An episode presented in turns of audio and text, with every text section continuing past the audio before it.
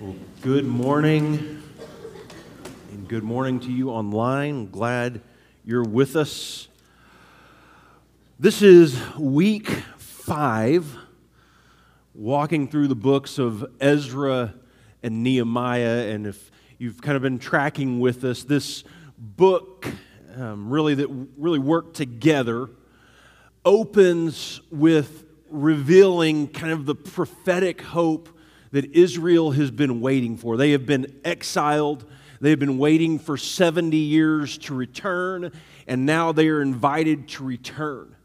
And with that hope was not only rebuilding and returning, it was also this idea that the nations would belong to God, to Yahweh. They would be under His rule and reign, and that Messiah in that return would be king over all the nations, and that everyone would bow their knee and be under the authority, the rule, the reign of King Jesus, or Messiah.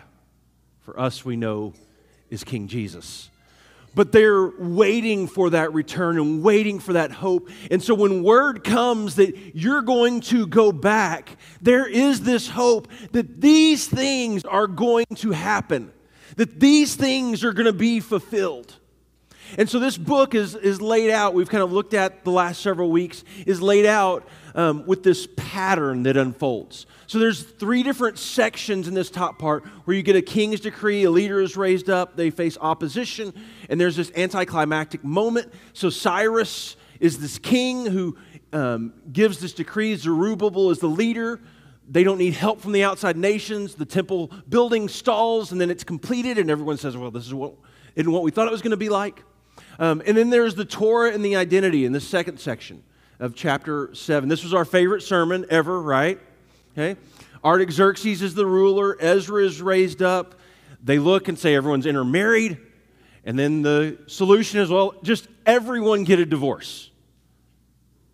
Which, um, and by the way, I've been meaning to mention this the last several weeks, but Malachi chapter 2.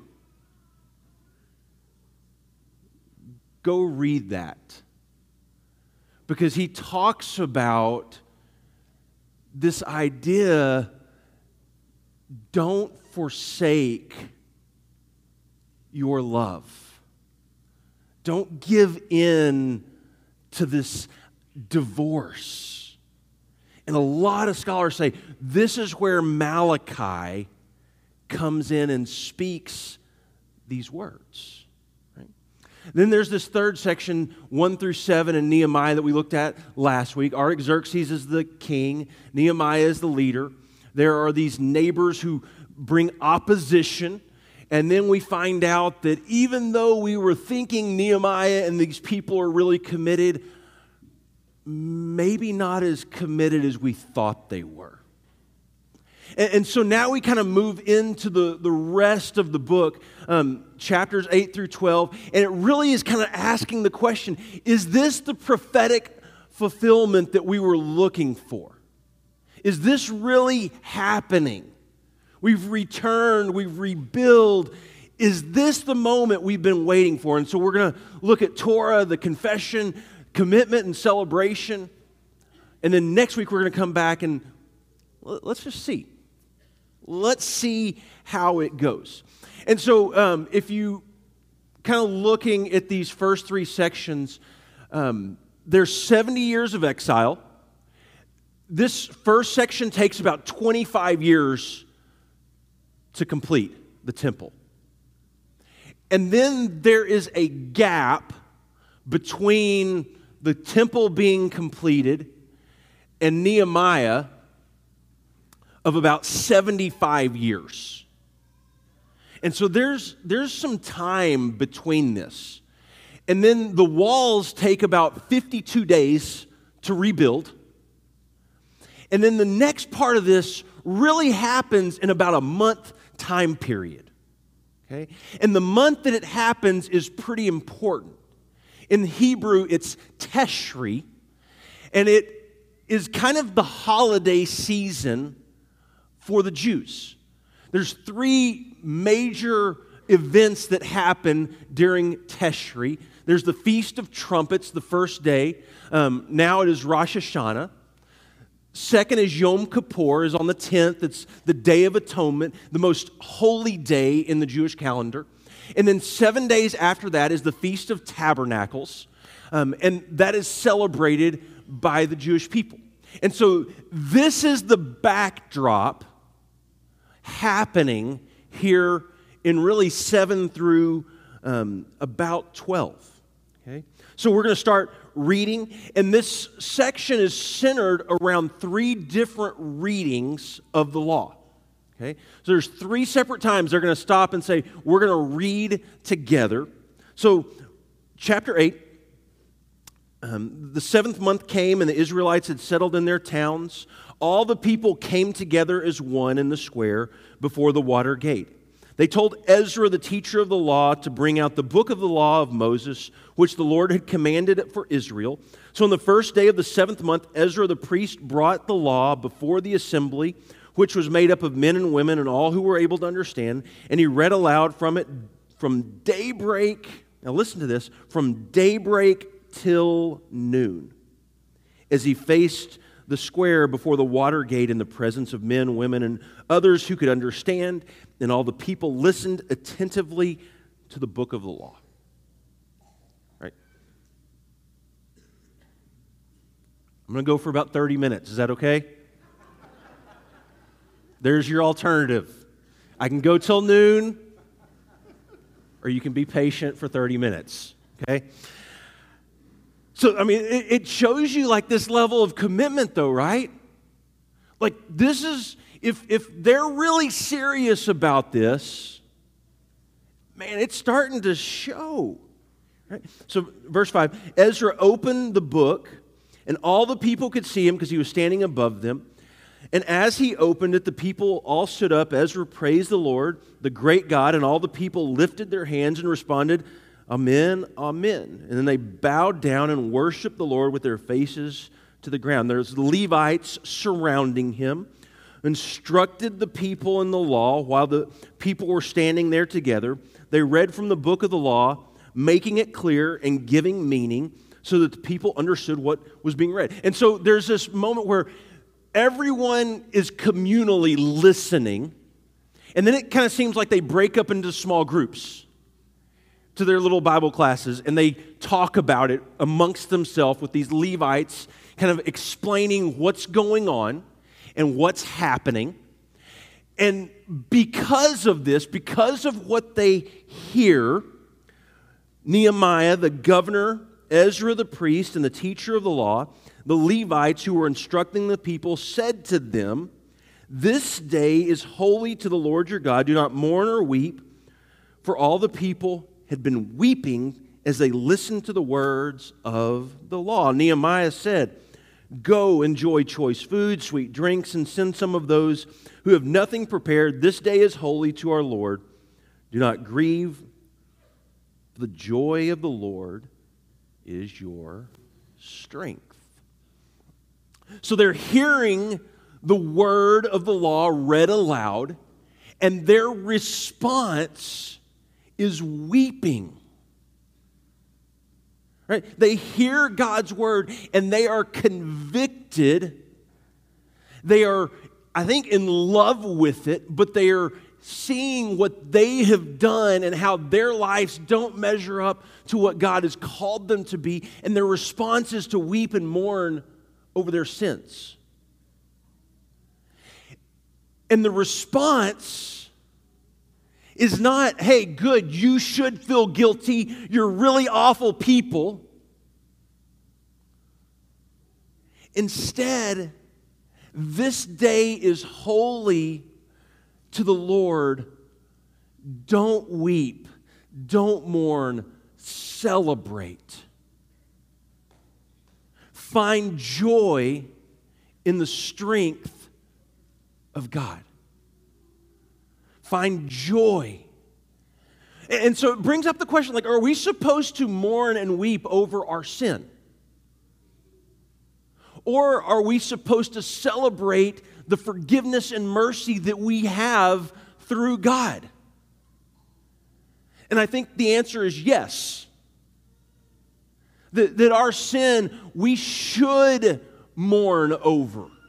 All of the ways that we do not live up to the people God has called us to be. But we also take great joy in the fact that God loves us and that He forgives us and that we have hope in Him. And so He says, The joy of the Lord is your strength. The word here in Hebrew is maos and it means mountain, stronghold, or refuge. And almost every other time in Scripture this is used, it's actually translated refuge or stronghold. And, and that has a little bit different feeling to it, right? The joy of the Lord is your refuge, it is your mountain.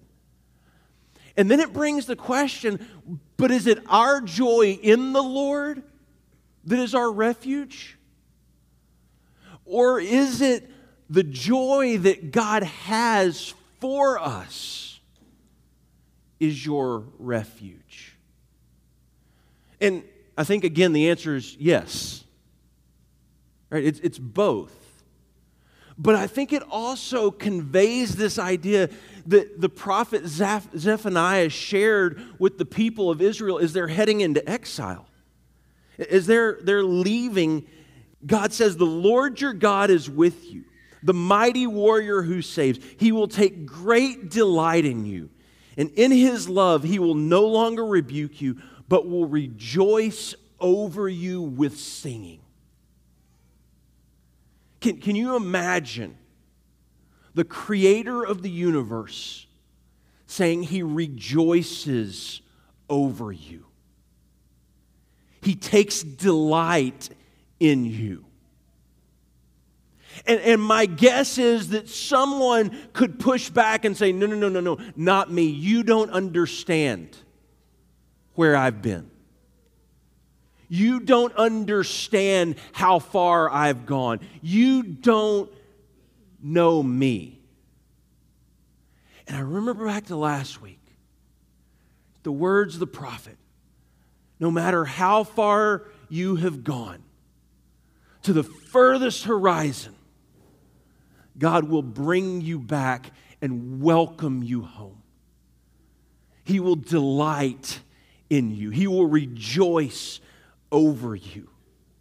And, and, so this covenant of his exposes their failure, but it also shows God's great joy, love, and grace for his people. And so, following this, they do. They go home together. They kind of break into small groups now. They go to each other's home and they eat and they rejoice and they spend time together celebrating God's goodness. So that's the first reading of the word. The second one happens just a little bit later. And I'm trying to just kind of hit the highlights of these readings, and then we'll kind of get to the, the meat of this, all right? On the second day of the month, right, Tishri, um, the heads of all the families, along with the priests and the Levites, gathered around Ezra, the teacher, to give attention to the words of the law. They found written in the law, which was commanded through Moses, that the Israelites were to live in these temporary shelters during the festival of the seventh month. And so this is Sukkoth, the Feast of Tabernacles, where they were going to go out and they were going to make temporary shelters for themselves, these temporary tabernacles, dwelling places, and they were going to celebrate together. And so they send everyone off to gather their stuff, their supplies, and build these houses. And then it says, verse 17, the whole company that had returned from exile built temporary shelters and lived in them. And this goes on for seven days, right? From the days of Joshua, son of Nun, until that, that day, the Israelites had not celebrated like this. And their joy was very great. Day after day, from the first to the last, Ezra read from the book of the law of God. They celebrated the festival for seven days. And on the eighth day, according, in accordance with the regulation, there was an assembly. Right? So, so one of the things I think is really important in this is we start to see Israel saying, no, we're going to take this serious. Like, I know before we said we were going to follow God and we were going to be obedient, but this time it's for real. Like that time we said it and we, we messed up, but, but now this time, this time we're going to get it right. This is it. But one of the things that we see is their life is starting to revolve around God. Right? Here's the temple that's center place in our life. And we're going to offer sacrifices and we're going to worship and we're going to bring the Torah back in to the center of our world and we're going to revolve around it. And so they're reading and they're following the Torah. And you start to get this sense, right, from Jeremiah's prophecy that I will put my law in their minds and write it on their hearts, and I will be their God and they will be my people. Right? We're seeing this turn. We're seeing it change. We're seeing the people's hearts, it looks like, turn back. And it brings up the question is there, is, are their hearts really turning back to God? Are they really changing? Because there is this sense like we're going to center and focus our life on Torah and on God the Creator. And so then you come to this third reading, okay? Chapter 9. On the 24th day of the same month, the Israelites gathered together, fasting, wearing sackcloth, and putting dust on their heads. Those Israel, um, the Israelite descendants who had separated themselves from all foreigners, they stood their places and confessed their sins and the sins of their ancestors. They stood where they, um, where, excuse me, they stood where they were and read from the book of the law of the Lord their God for a quarter of the day and spent another quarter in confession and in worship to the Lord their God. Standing in the stairs were the Levites, they list them all. Um, and then it says, Stand up and praise the Lord your God, who is from everlasting to everlasting. And then it begins this really, really long prayer by Ezra. And it says, Blessed be your glorious name, may it be exalted above all blessing and praise. And, and if you get a chance just to go read that, because it really tells the story of Israel's history and what he calls the sins of our fathers, of our ancestors. And he's mourning it and he's sorrowful. And so it comes to this kind of conclusion now, therefore, our God, the great God, mighty and awesome, who keeps his covenant of love, do not let all this hardship seem trifling in your eyes. The hardship that has come on us, on our kings and leaders and our priests and prophets and our ancestors, and to all your people from these days of the king of Assyria until today. Right? This is our fault. We've not been obedient. We have not followed but you have brought us back, and we are committed now. But see, we are slaves today, right? They've returned, they've rebuilt. It looks like things are going well. But see, we are slaves today. Slaves in the land you gave your ancestors so they could eat its fruit and the other good things it produces because of our sins. Its abundant harvest goes to the kings you have placed over us. They rule over our bodies and our cattle as they please. We are in great distress. You remember how the book started? Nehemiah getting word that the people were in distress. And so it's been at this point 75, 80 years since this return began. And we're looking for this prophetic fulfillment, for this hope. And they're saying, Well, you brought us back, but once again, we're slaves. The problem is, we're slaves in our own land.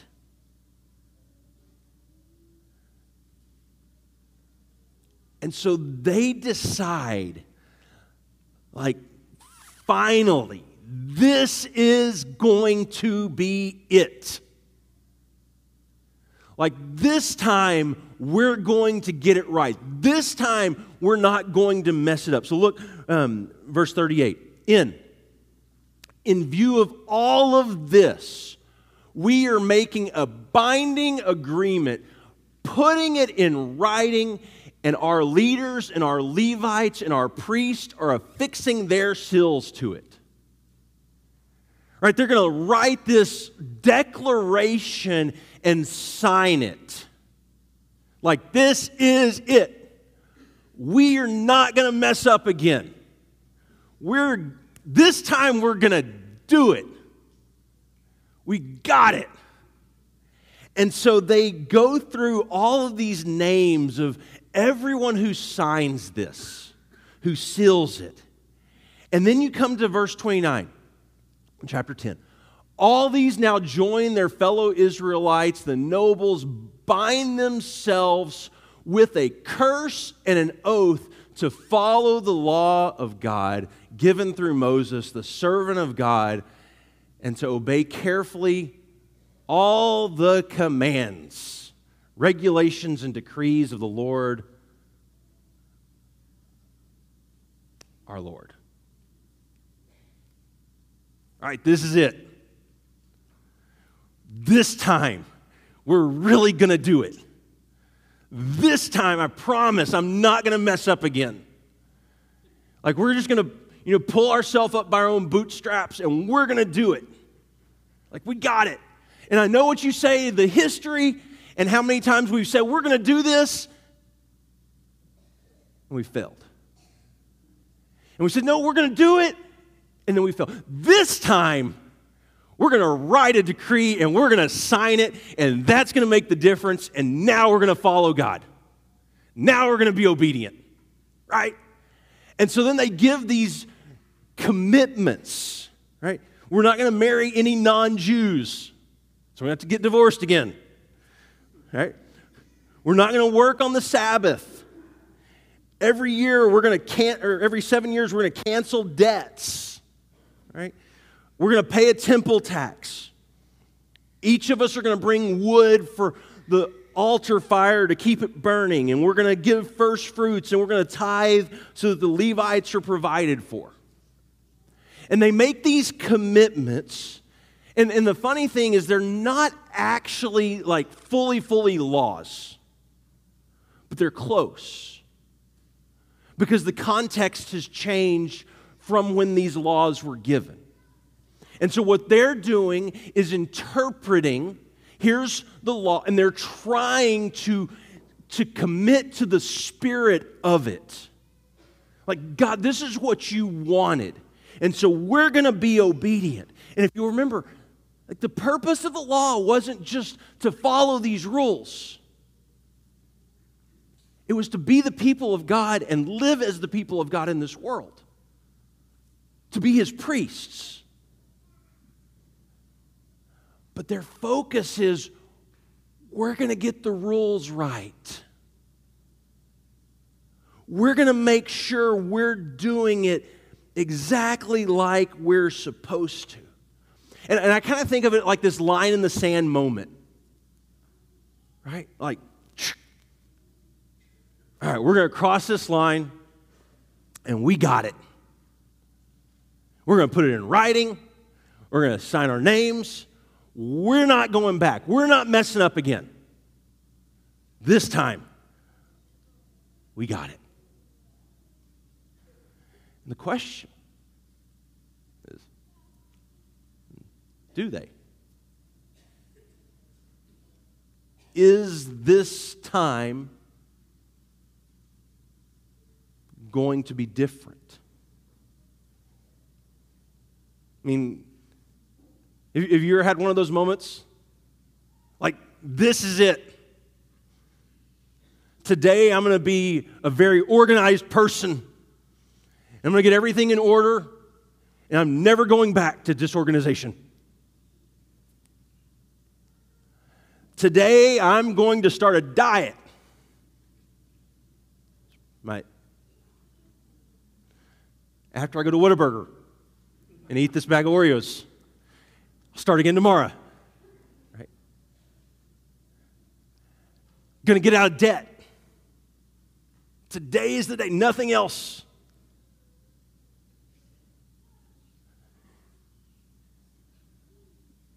Is there a problem? Does the problem continue to surface?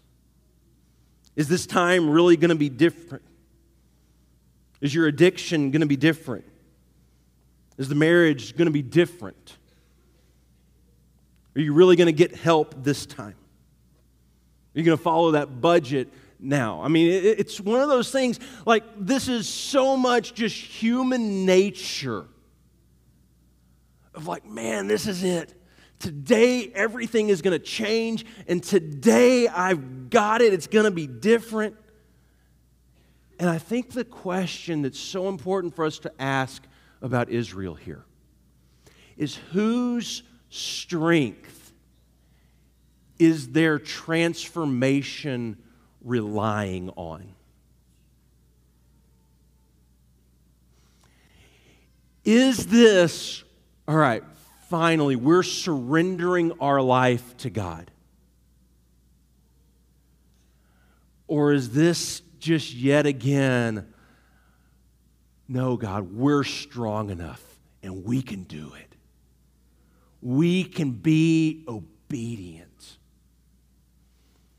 See, because I think it highlights for us the incredible need we have for a Savior. Because I don't know about you, but I see myself in their story.